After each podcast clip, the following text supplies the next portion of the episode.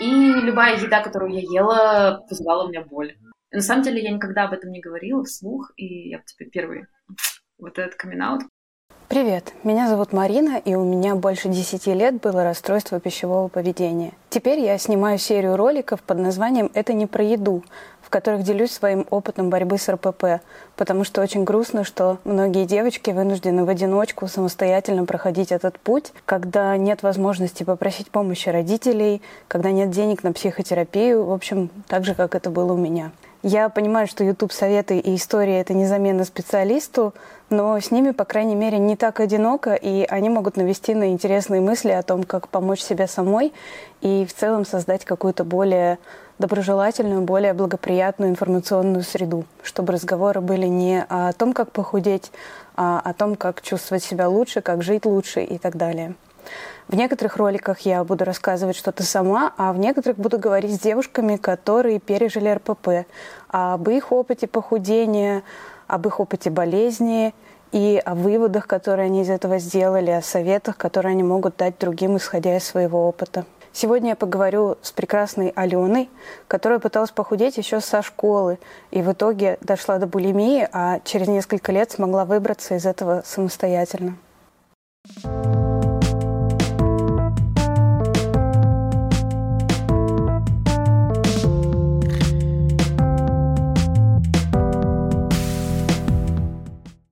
я узнала, что у тебя были такие же проблемы, как у меня, когда написала об этом пост. То есть мы с тобой были уже знакомы, получается, кучу лет, я не помню сколько лет, но мы никогда об этом не разговаривали.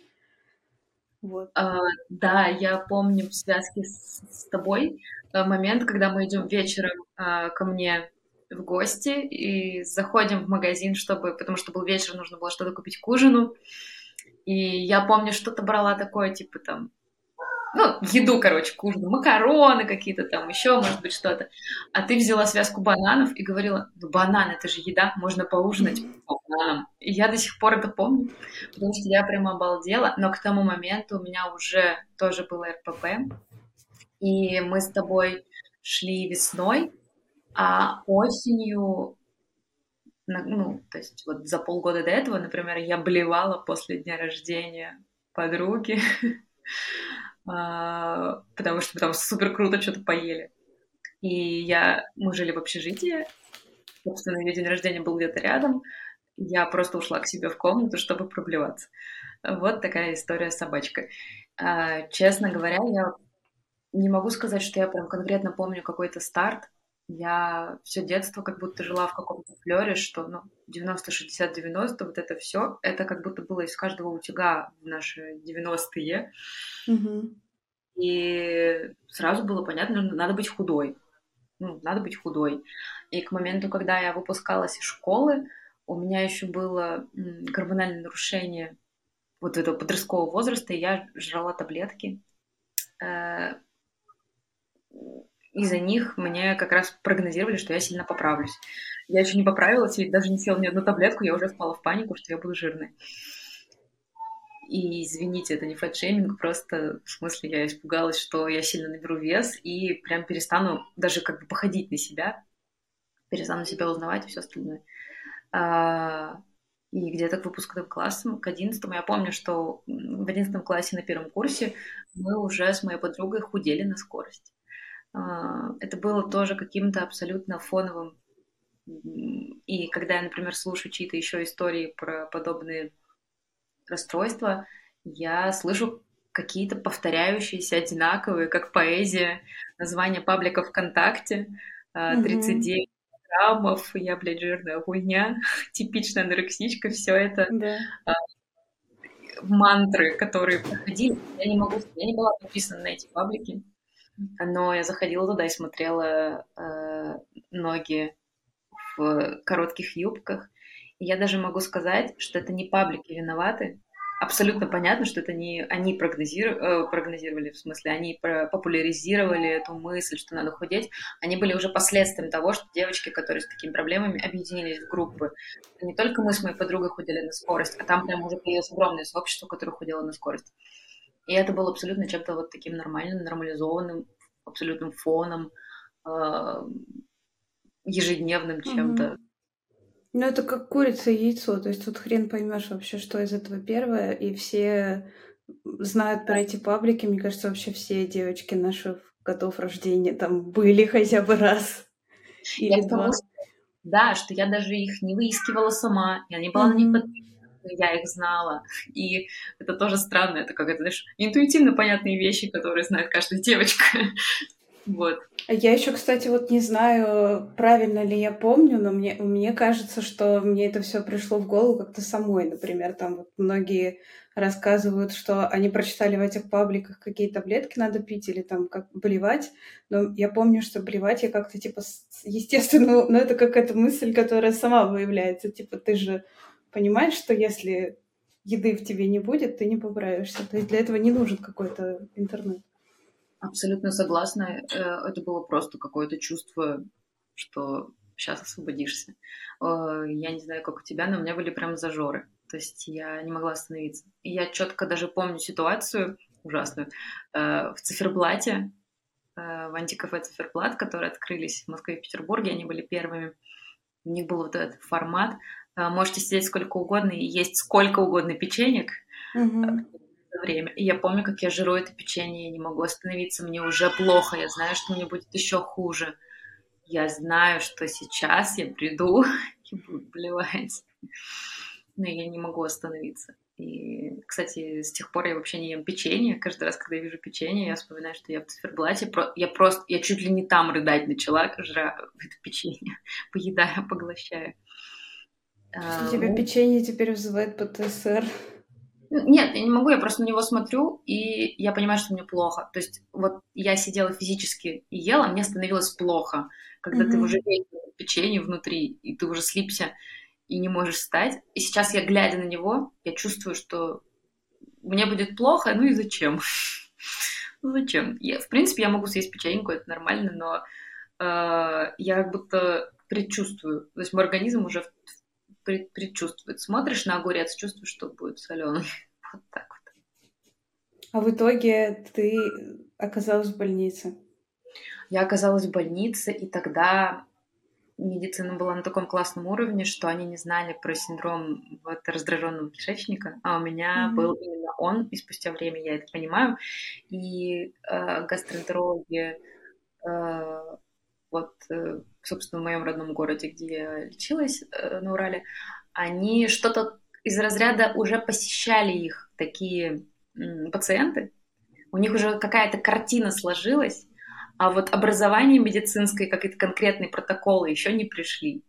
И меня лечили интуитивно. Причем мне делали все вот эти ФГС, ФГДС, там все остальное, mm-hmm. но это же желудком, надо было до кишечника найти. Вот. И у меня было все чисто, и кровь у меня была чистая, и рака у меня не было. Я, честно говоря, в один момент начала думать, что у меня рак, потому что, ну, я действительно довольно жестко обходилась с своим организмом. И мне почему-то это было без разницы. Это было самое страшное, потому что я думала, что у меня рак, и я думала, похудею. Это кошмар. И где-то вот на грани вот этого это что-то животное чувство в тебе, какая-то вот страсть, ты не можешь остановиться, есть печенье, ты не можешь остановиться худеть. Э, я, кстати, могу сказать, что я никогда не дохудела до 39 килограммов, но я весила там 50, и при моем росте это прям ну, супер нормально, это очень такое телосложение, вот. Э, не могу сказать, что супер худое, но довольно в, в индексе массы тела близкому к вот этим вот понятиям худой. Слушай, ну мы с тобой никогда не превышали медицинскую норму. Да, типа да. ни в какой момент своей жизни. Вот. Так ну, что...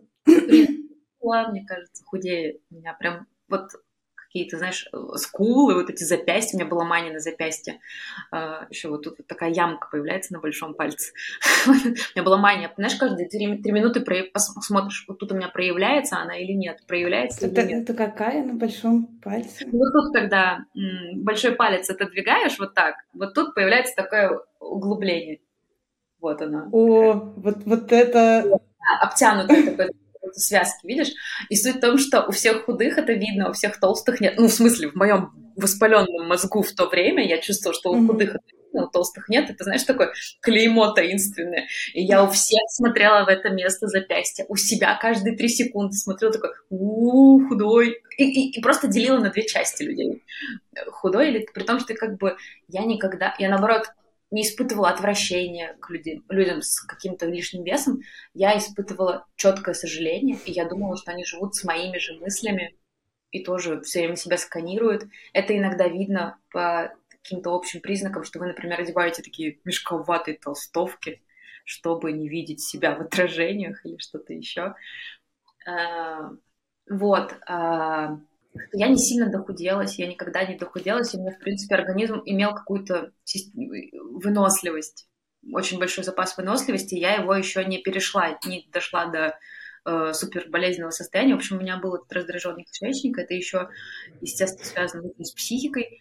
Крыша у меня тогда рвало постоянно, то есть ты 90% времени думаешь про еду, э, ну, то есть как бы не есть, люди mm-hmm. вокруг едят, ты тихонечко их ненавидишь. Ну, без конкретного, ну, просто в смысле, что они едят, а ты нет. У вот меня, у меня, кстати, вот этого никогда не было именно к другим людям какой-то. Я как-то в себе в этом плане закрывалась, и у меня не было какого-то каких-то мыслей о том, что другие едят. Это типа их, их проблемы. Нет, Но я часто не... встречаю. Часто я встречаю не... в литературе. Я имею в виду, что я не испытывала ненависть к людям, я испытывала то, что ты постоянно думаешь о еде. То есть mm-hmm. люди едят, нет. То есть они едят, а ты такой, а я не могу есть. Нет, я не думаю, тоже согласна, что у меня не было ненависти, что там эта сука ест торт. Я просто на самом деле немножко стыдно себя чувствую, что 90% времени, несколько лет ты думаешь про еду. Ну, это дохрена, это очень много. Вся твоя жизнь сводится к еде, и это чудовищная трата себя. То есть я какую-то часть жизни потратила на то, чтобы просто э, поменьше поесть, спорт это вообще не про меня. И у меня не было вот этих вот, знаешь, уйти в зал. Именно поменьше поесть и по дефицитам калорий. А, короче, у меня начался синдром раздраженного кишечника, и тебе стало еще больше стать. Куда уж больше ты можешь думать про еду, но становится уже невозможно, потому что тогда начинают появляться физические неудобства, у тебя постоянно газообразование, постоянно болит живот, и он постоянно вздутый. И у меня даже, помню, есть фотографии, я как бы больше фотографирую, чем фотографируюсь. И у меня были фотографии, я тогда была в поездке uh, в Барселоне у своих друзей, и там было, это был Новый год, то есть пир горой. Я умирала, потому что, ну, ты же не принадлежишь себе, ты в гостях, тебя угощают, или вы куда-то ходите а, мои друзья были нормальные, они обедали, завтракали и ужинали, а я, вот меня это утомляло, потому что я могу долго гулять и не есть, я могу выйти и не есть до ночи. И они просят пообедать, и я такая, ну да, да господи, сколько можно жрать? Ну, потому что не хочу об этом и потому что мне плохо, потому что все, что я съем, э, к чему я сказала про фотографию, у меня есть фотография из этой поездки, и у меня платье есть такое свободное, и mm-hmm. я вижу, как вот свободное платье натянуто по животу. То есть прям чуть-чуть еще бы оно было... Э, то есть оно свободное, но будь оно чуть-чуть поуже, было бы видно, что у меня просто живот. И любая еда, которую я ела, вызывала у меня боль. Вот ты съел, и у тебя внутри кирпич в любом количестве. Mm-hmm. Было тяжело. И я, лич... я поняла, что мне так не нравится. Ну и ко всему прочему, из-за того, что газообразование, вот это все, это было еще и соответственно, неловко. Это было... И вот, и ты вот на этом дне. на самом деле я никогда об этом не говорила вслух, и я тебе первый вот этот камин потому что ты все время, ну, как бы у тебя кишечник не работает. А как он не работает? В нем там происходит квас все время. вот. Ты сидишь с этим, тебе, ну, кроме того, что тебе физически это вообще-то больно. Ну, типа, это больно, mm-hmm. это неприятно, это с этим сложно существовать, ну, как бы с нормальной жизнью вот это не совмещается. Ну, это еще куда-то в социуме. Здравствуйте, лифты, здравствуйте. А это прям, ну, на постоянной основе. Это, вот у тебя как будто вот все время организм в таком режиме. Вот. Э, и ты каждый вот это вот стоишь, метро, что-нибудь еще, и ты просто, блин, вот это меня уже добило, я поняла, что с этим нужно что-то делать. Э, я, собственно, обратилась к гастроэнтерологу, я даже попала в больницу. И это был тоже кринж. Э, я там полежала два дня и выписалась, потому что отказалась делать колоноскопию. А, потому что это был выше моих сил. Серьезно. А, и я стала очень хорошо и тщательно питаться. Я стала есть вот ровно то, что хочет мой организм. И это прям сработало. А, Еще я очень прям нежно к себе стала относиться и прям берегла полученный, достигнутый эффект. А потом я несчастно влюбилась, у меня была жуткая депрессия, э, я стала есть батончики Kinder Pingvi, и все началось заново. Э, как предсказуемо было. Это уже была осень, и помню, что я звонила и плакала, э, звонила своей маме, она у меня тоже в медицине просто работает, плакала, и она была ну, погружена в эти детективные раскопки, что там со мной.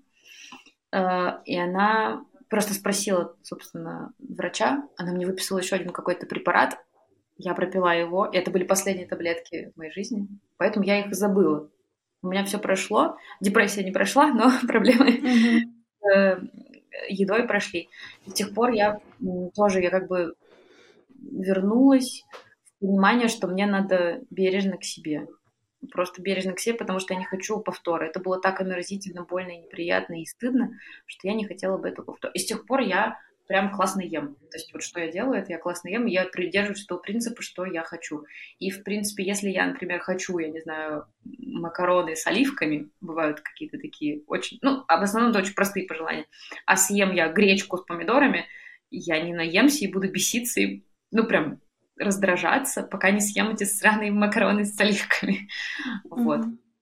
А, и вот по такой схеме живу. В принципе, мой организм не выкидывает каких-то странных э, кульбитов в стиле «несите лосося с пашотом, э, вот, с Мы как-то пришли в гармонию. Я прям в жуткой гармонии, я очень хорошо себя чувствую вот в этом плане, у меня больше нет никаких проблем с едой. И самое крутое, когда я перестала измываться над собой, у меня, я больше не объедаюсь, и мне вообще появилось неведомое чувство. Я все, ну, наверное, как и многие, проведшие детство 90-е, знаешь, когда вы делите какую-нибудь штуку, например, вы делите э, пироженку на двоих. Сникерс.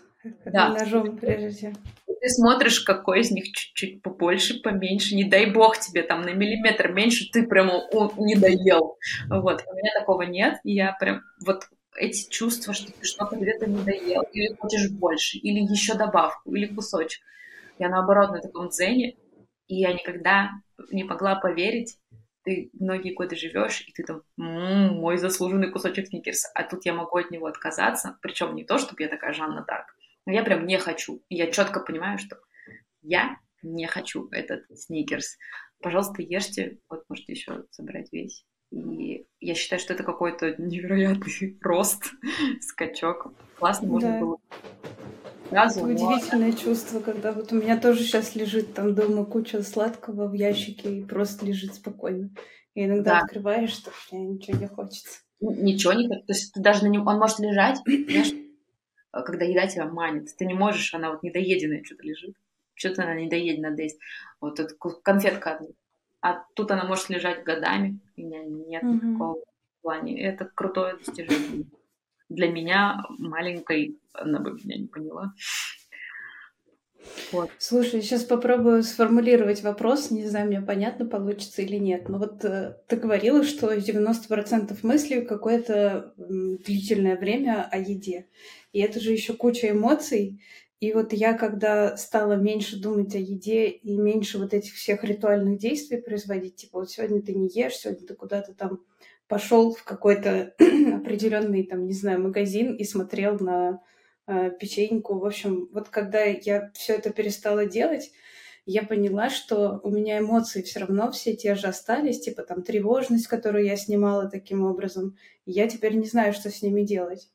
Вот у тебя не было такого? Типа ты пришла домой, и раньше ты бы сблевала, и mm-hmm. у тебя как бы вот уже и вечер закончился, и понятно, что делать. А сейчас вот я прихожу, допустим, я устала, и вроде как можно книжку почитать, но я же нервничаю, я устала, и не могу книжку почитать. И как бы раньше бы я блевала, а сейчас я понимаю, что э, мне как бы уже и не надо блевать, но что-то надо сделать, а что делать непонятно. А Просто когда ты блевала, ты снимала тревогу таким образом, потому что у меня, да. не снималось. у меня это не снималось. Mm. Я даже всегда чувствую, что я не доблевала. Ужасно. Ну, просто я прям не могла остановиться, я уже останавливалась, потому что мне больно становилось. А, но сам факт того, что я как бы поела, выкинула все из себя, он меня не успокаивал. Я, если бы могла, я бы в этой ванной вечно, наверное, была. А, но мне это не приносило успокоения. Mm. Я еще немножко связываю то, что вот ты спросил про 90% мыслей и снять тревогу. У меня еще наложился какой-то карьерно-личностный рост на момент, когда я пришла в покой и стала хорошо к себе относиться. И я это немножко связываю, потому что ну, у тебя мысли высвободились, и ты стал больше генерировать какого-то более прикладного и полезного, угу. чем заниматься тем, что ты борешься с собой и со своей психикой. Вот. А у тебя не было того, что вот э, называют страшным голодом? Я не знаю, ты знаешь или нет, но сейчас появилось много аккаунтов про то, как восстановиться от э, РПП, от анорексии, булимии. И там все рассказывают, что нужно первый там месяц-два или сколько организм захочет, просто жрать, очень много жрать э, каких-нибудь там тортов, мороженого, пока тебе не перестанет хотеться. Мне кажется, что человеку с РПП это очень страшно, если у тебя нет там 10 врачей, чтобы паническую атаку, если что, остановить, то я бы, короче, не рискнула так делать. Я даже читала об этом еще, когда была вот в РПП, и думала, что я бы, наверное, не смогла. Если бы я не была где-то в рехабе, у меня не было бы 10 специалистов вокруг. То есть вот когда тебе нужно есть, э, ну, тебе страшно. Ну, просто у меня была булимия, мне, mm-hmm. в принципе, было все время, вот я рассказываю про эту печеничный зажор, у меня mm-hmm. даже, даже когда я знала, что я сблюю, мне было очень плохо и стрёмно, и я вот, я чуть не разрыдалась в процессе. Ну, то есть я где-то с людьми сидела, и я чуть не разрыдалась в процессе поедания. Оно мне было. И просто я, наверное, через эту терапию не проходила. У меня немножко по-другому все сложилось. И мне уже не было страшно. То есть вот этот страх съесть, который присущ а, всем этим типичным заболеваниям, он у меня уже заблокировался а, вот этим презрением к себе, когда ты вечно э, такой вот просто э, газовый баллон ходит, дирижабль. У меня настолько было сильнее отвращение к себе и нежелание попадать в такие ситуации, что а, я понимала, что именно вот это вот меня не голод меня э, больше сподвигает к тому, чтобы быть всегда в нем. В общем, э, мое физическое состояние помогло мне перебороть это, и я прямо... То есть я отключила эмоции. У меня бывает момент, когда ты составляешь список и просто знаешь, что нужно ему следовать и не эмоционировать. И когда у меня появляется такой список, я просто знала, мне нужно выпить таблетку. Меня очень дисциплинировали таблетки. Мне нужно было их пить по часам и соответственно, связано с приемом пищи. Я знала, что я не могу исключить из этого еду. Вот. И я не могу ну, не следовать этому списку. Угу. Соответственно, этого у меня не было, потому что, потому что я выключила все эмоции, я просто следовала списку. Я, как спортсмен, шла вот а, просто вот это вот, у меня было только вот, вот это чувство зажора, которое присуще было в самом расцвете. И тебе, получается, помогло выстроить то, что тебе стало важнее, то, как ты себя чувствуешь, чтобы там что-то дальше делать и вообще жить жизнь, чем а, вот эта вот цель похудеть. Ну да, я, я откровенно увидела, что у меня не было прогресса, то есть я не дохуделась. И я сейчас смотрю на свои фотографии того времени, я понимаю, что у меня не было проблем с лишним весом у меня даже не было какой-то там... Ну, у меня была юношеская припухлость, у меня не было скул, я была такая немножко мягче, чем сейчас, но как таковых проблем, чтобы так истерить, у меня не было. А, я была недовольна собой, абсолютно. Но то, во что в итоге, то есть у меня не было прогресса, я не дохуделась до костей, может быть, если бы у меня классно получалось худеть, у меня не получалось классно худеть. А, и как бы я даже ну, медицински это уже было в болезнь, если бы я худела, это было бы уже во вред, поэтому у меня организм хреново сбрасывал вес. А, я а, если не видела прогресса, я как бы понимала, что я в тупике, и мне надо заняться чем-то другим. И мне просто повезло, что мне хватило соображения понять, что э, мне нужно сделать что-то другое, потому что, ну, это путь в никуда. Ну, как бы просто сливать еду в раковину, да, вот э, это, mm-hmm. это был весь эффект. А, это чисто какое-то вот рациональное подключилось. Действительно, ты говоришь про эмоции, потому что эмоции зашкаливают, но если ты чуть-чуть подключишь рациональное, оно поможет тебе победить вот в этой ситуации, может быть. У меня так и получилось, но повторюсь еще раз, потому что у меня офигеть не было прогресса никакого. У меня были перед глазами девчонки, которые вот были с анорексией, такой классической, когда у тебя вот кожа обтягивает кости. И я помню до сих пор еще такой тоже красноречивый момент, когда э, туфли, там просто выпускные были первые, э, 11 класс в смысле, и туфли сидят, а нога такая тонкая, что кажется, что туфли велики, потому что там очень большой получается э, перепад между, как бы, ну, грубо говоря, uh-huh. от пятки к икре перепада, потому что там очень прямая. И кажется, что это очень большая обувь, когда ребенок надевает, типа, большую обувь. Вот, эти девочки перед моими глазами ходили, а у меня так не получалось. Ты думаешь, а я не могла было уже себя... бы остановиться, если бы получалось? Если бы был прогресс видимый, а ты, когда в анорексии, ты и так ее не видишь, ну, как бы прогресс. Вот. Mm-hmm. Да, проблемы с этим. Ну, как бы я и не видела прогресса, я видела, что я, ну, как бы недовольна собой. Но у меня не было вообще никаких, никаких точек. Если бы у меня э, была худоба, развивалась бы худоба, мне было бы сложнее. А у меня развилось заболевание, поэтому э, мне было действительно легче с этого соскочить, потому что когда проблема в анорексии в том, что это психологически, и ты не можешь это увидеть психологически, а я уже увидела, что у меня я болею, вот, угу. и это меня и спасло. В смысле соматически почувствовала, что? Ну, как бы говорю, угу. животное, это все да, было да. прям неприятно. А что бы ты посоветовала, если бы вот к тебе пришла какая-нибудь девочка, типа тебя, там, 16, 17, 18 лет, и рассказала, что вот у меня вот такая ситуация, что ты ей сказала. На самом деле это так сложно, потому что я думаю иногда, что мне помогло бы. То, что мне сказал бы кто-нибудь, да нет, ты классно выглядишь, или да нет, все нормально. Я даже помню, кстати, смешно, что я где-то мерила джинсы в магазине, и мне девушка, которая продавала их, помогала мне выбирать, я то ли что-то сказала про то, что я толстый урод, то ли что.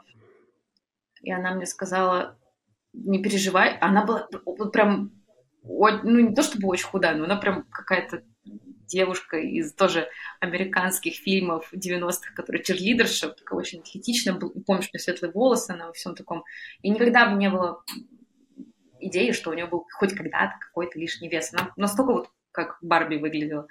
И она мне говорит, слушай, ты забей, не так прямо забей, но она говорит, у меня вот, я чуть-чуть подросла, и у меня все прошло. Нужно просто подождать. Вот мне, говорит, в 20 лет все прошло.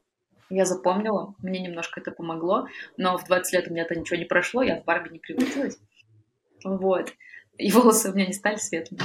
А, это не помогло. Это я к чему? К тому, что можно придумать очень много слов поддержки. Можно сказать э, рассказать свою историю, но в итоге поможет исключительно долгая работа. То есть это должна быть очень долгая терапия э, со специалистами, потому что это не решается одной фразой. Вот, и если бы эта девочка приходила ко мне, не знаю, на какой-нибудь кружок, мы бы методично, mm-hmm. то есть каждую среду, мы бы методично с ней разговаривали, я, может быть, поделилась бы своим опытом, мне, например, лично импонирует, когда со мной делится человек с похожим опытом, и я сразу подключаюсь и уже больше ему как бы доверяю. Но mm-hmm. решить волшебной фразой. Нет какого-то вот прям реплики, которая тебя раз и перевернет, и ты поймешь, что все твои взгляды были ошибкой. Это, к сожалению, только довольно долгая работа. И вот я даже могу сказать, что от момента понимания, что мне надо что-то делать, прошло больше года. Я год ходила со всеми этими проблемами, э, я их купировала, я их скрывала, я стеснялась с людьми вместе в лифте ехать, потому что ну, вдруг что-то произойдет. Вот, я зажралась печеньем. Э, нужен был год. И в этот год терпение всех этих неудобств, э, ну, в общем, я дошла сама до этой мысли. Может быть, это было бы побыстрее, если бы мне кто-то помог. Но угу. я точно так же считаю, это не, не мгновенно решается. Нужно прям а, работать Я бы сказала, иди, подружка, у меня есть классный когнитивный психолог, давайте поговорим. Угу. Крутяк, спасибо. О, как что да это? Нет. У меня какие-то соседи решили ремонт делать. А, слушай, они очень вовремя решили, потому что, мне кажется, мы как раз отлично договорились. Завершили, да. Да, вот соседи завершили. Мне кажется, даже монтировать не надо, можно Спасибо. прям фигачить. И я вот стояла, крутила его и думала, что я должна вырасти, у меня будет обруч, а где его покупают, я не знала. Это обруч под что-то. Оно рождалось в доме в 90-х, как орган вокруг него дом строили, и теперь оно уже не существует. Я купила обруч в школе. Ты купила? То есть... у, физру... у физрука. А, ну, читерство.